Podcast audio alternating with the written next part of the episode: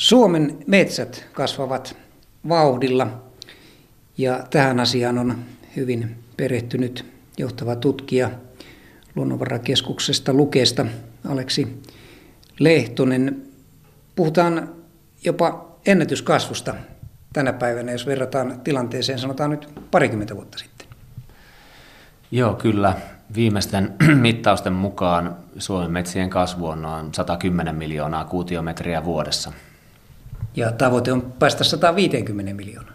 No, jossain on esitetty näin, että 150 miljoonaa olisi tavoite, että lukuisia eri keinoja pyritään käyttämään, jotta saataisiin lisättyä metsien kasvua, jotta, jotta metsien avulla voidaan myös sitoa hiiltä ilmakehästä. Ja jos näitä keinoja listataan, niin mitkä sieltä kärkeen nousevat? No, jalostuksen varaa on laskettu paljon ja myöskin sitten ihan, ihan perinteiset, että metsän, metsä, hyvä metsänhoito sillä tavalla, että pidetään huoli siitä, ettei meillä olisi harvennusrästejä ja taimikohoitorästejä, vaan metsät, metsistä pidetään huolta. Ne, ne on ehkä, ja myös lannotusta on esitetty se, että kuinka moni siihen sitten lähtee mukaan, niin se on toinen asia. No miten sitten tämä paljon puhuttu ilmastonmuutos, minkälainen merkitys sillä on?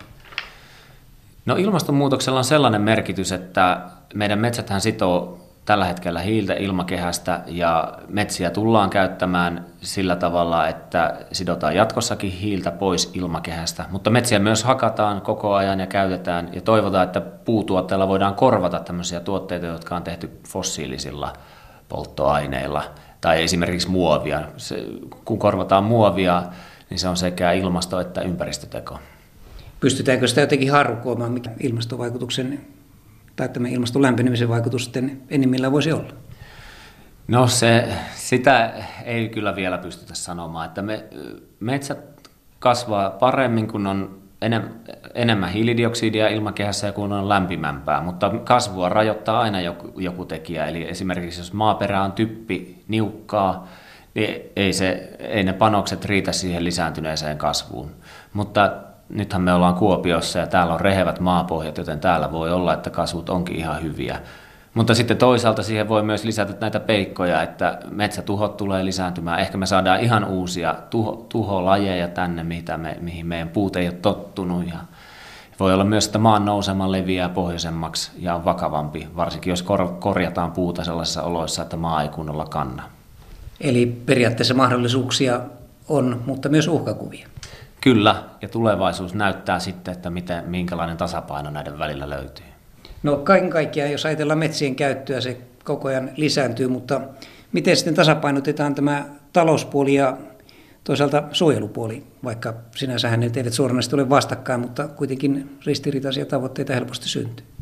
No itse näen sen niin, että näin kun markkinataloudessa ollaan, niin markkinat tulee ohjaamaan tässäkin meitä, eli saksalainen paperin ostaja – tai kartonkipakkausten ostaja vaatii meiltä, että meidän metsät on hyvin hoidettuja ja metsätalous on kestävää. Metsätalous on kestävää sekä ympäristönäkökulmista että ilmaston kannalta.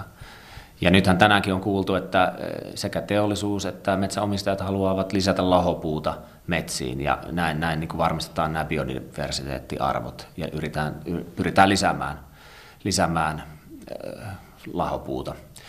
Ja näin, mä näkisin, että se, tämä ohjaus tulee sieltä kuluttajalta loppujen lopuksi.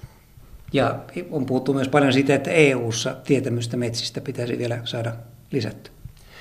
No joo, kyllä mä itse uskon siihen, että kyllä EU-ssa aika hyvin tiedetään myös se, minkälaista se pohjoinen metsätalous on. Että kyllä ne virkamiehet on nähnyt, nähnyt miten täällä, minkälainen merkitys metsillä on kansantaloudelle Suomessa ja Ruotsissa.